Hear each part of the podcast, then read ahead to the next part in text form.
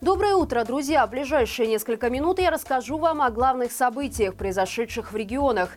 В эти временем подписывайтесь, ставьте лайки, пишите комментарии, ведь с их помощью наши выпуски будут предлагаться гораздо чаще.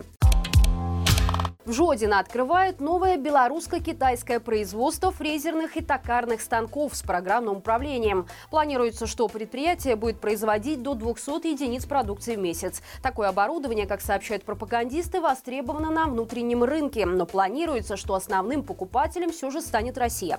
Журналисты «Экспресс Бай» спросили своих читателей, знают ли они что-то о новом предприятии. Как оказалось, к этому бизнесу имеет отношение один из братьев Щурков. В Жодино их хорошо знают как владельцев Белавтозапчасти. Местные жители считают, что у этих бизнесменов шикарные связи в правительстве, потому что их компания не раз говорила о банкротстве, но каждый раз им кто-то помогал. К слову, в документах нового предприятия значится, что оно находится на Сухоградской 5. А это и есть адрес Белавтозапчасти. То есть у известного бизнесмена начинается новый этап, резюмирует один из жодинцев. Другие жители города рассказали, что китайские станки на новое производство будут приходить уже готовые. На месте их просто перепрошьют и отправят дальше. Завод уже сравнивает с производством Джили и предлагают построить рядом несколько стадионов, чтобы хранить продукцию. Но есть и тревожное мнение, что новое предприятие – это всего лишь очередная сборка оборудования под военные нужды России. А выпускаемые там автоматические центры легко настругают огромное количество снарядов. В Гродно идут массовые задержания среди фанатов хоккейного клуба «Неман». Как сообщает издание МОЗ со ссылкой на источники, сейчас задержан лидер движения Сергей Емельянов и еще около 10 активных болельщиков. Емельянова силовики забрали на выходе из дома, других задерживали на работе, на улице, а также прямо на хоккейном матче, когда «Неман» проводил первую домашнюю игру плей-офф чемпионата Беларуси против Новополоцкого «Химика». Первые аресты начались еще 9 марта. В итоге через силовиков прошло очень много человек, но больше большинство после проверки телефонов отпускали. В итоге на свободу не вышли около десятка болельщиков. Причем приближенные к фанатскому сектору Немана источник уверяет, что массовые задержания коснулись не только любителей грудинского хоккея, но назвать точные цифры репрессированных пока невозможно.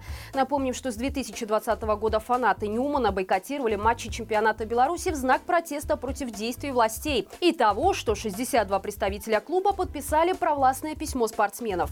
Такой же бойкот объявляли и многие многие другие фанатские объединения Беларуси. Однако в октябре прошлого года актив болельщиков Немана вернулся на трибуны. На этот шаг было решено пойти в обмен на гарантии руководства клуба, что силовики не тронут фанатский актив. Но, как видим, хоккеисты предали своих болельщиков. Состояние здоровья 65-летней политзаключенной Елены Гнаук ухудшилось. Об этом ее родственникам рассказал экс-адвокат женщины. По данным правозащитного центра «Весна», она сильно похудела, руки постоянно трясутся, но пенсионерка не сдается и продолжает жить правдой, несмотря на невыносимые условия. Напомним, Елену Гнаук не раз называли Брестской Ниной Богинской. Женщина выходила на все мирные акции протеста, которые проходили в областном центре. Ее не раз задерживали и сажали на сутки. Но она продолжала писать подавать жалобы на действия силовиков и пыталась всеми законными способами добиться пересчета голосов на президентских выборах 2020 года. В итоге женщину приговорили к трем годам ограничения свободы без направления в исправительное учреждение, как одну из фигуранток хороводного дела, а также оскорблений Лукашенко. Уже на домашней химии ее вновь задержали и поместили в СИЗО. 17 июня ее судили на три с половиной года колонии общего режима, а также выписали штраф в размере 3200 рублей за посты в сети о курских семьях и положении мигрантов в Беларуси. Известно также, что в конце года Елену поместили в помещение камерного типа. Это одно из самых суровых наказаний в колонии. Кроме того, ее лишили почти всех передач, звонков, встреч, а возможной затарки продуктами сократили с трех базовых величин до одной. Теперь ее ждет новый суд за злостное неповиновение требованиям администрации колонии. Ольгу Бондарева в очередной раз опрокинули свои же. Известная ебатька обратилась в милицию с требованием завести уголовное дело по статье за оскорбление представителя власти. Как стало известно, так она отреагировала на появление комментария в ее адрес в чате еще одного активного пропагандиста Константина Придыбайла.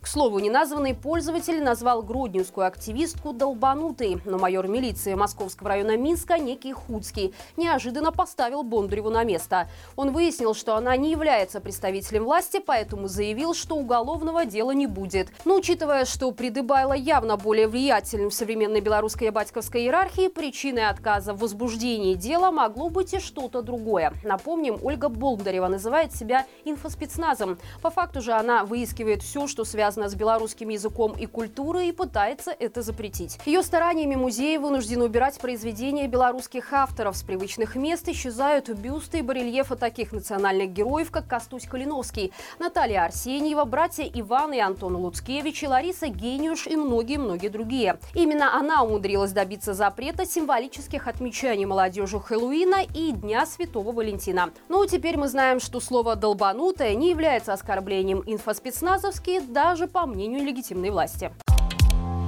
И это все на сегодня. Напомню, что мы есть во всех соцсетях, в том числе и в Телеграм, поэтому обязательно подписывайтесь, чтобы оперативно и в более коротком формате получать информацию о происходящем в Беларуси. Но не забывайте, что наш канал объявлен экстремистским, а значит проявлять активность под нашими видео нужно крайне осторожно. До встречи завтра и живи Беларусь!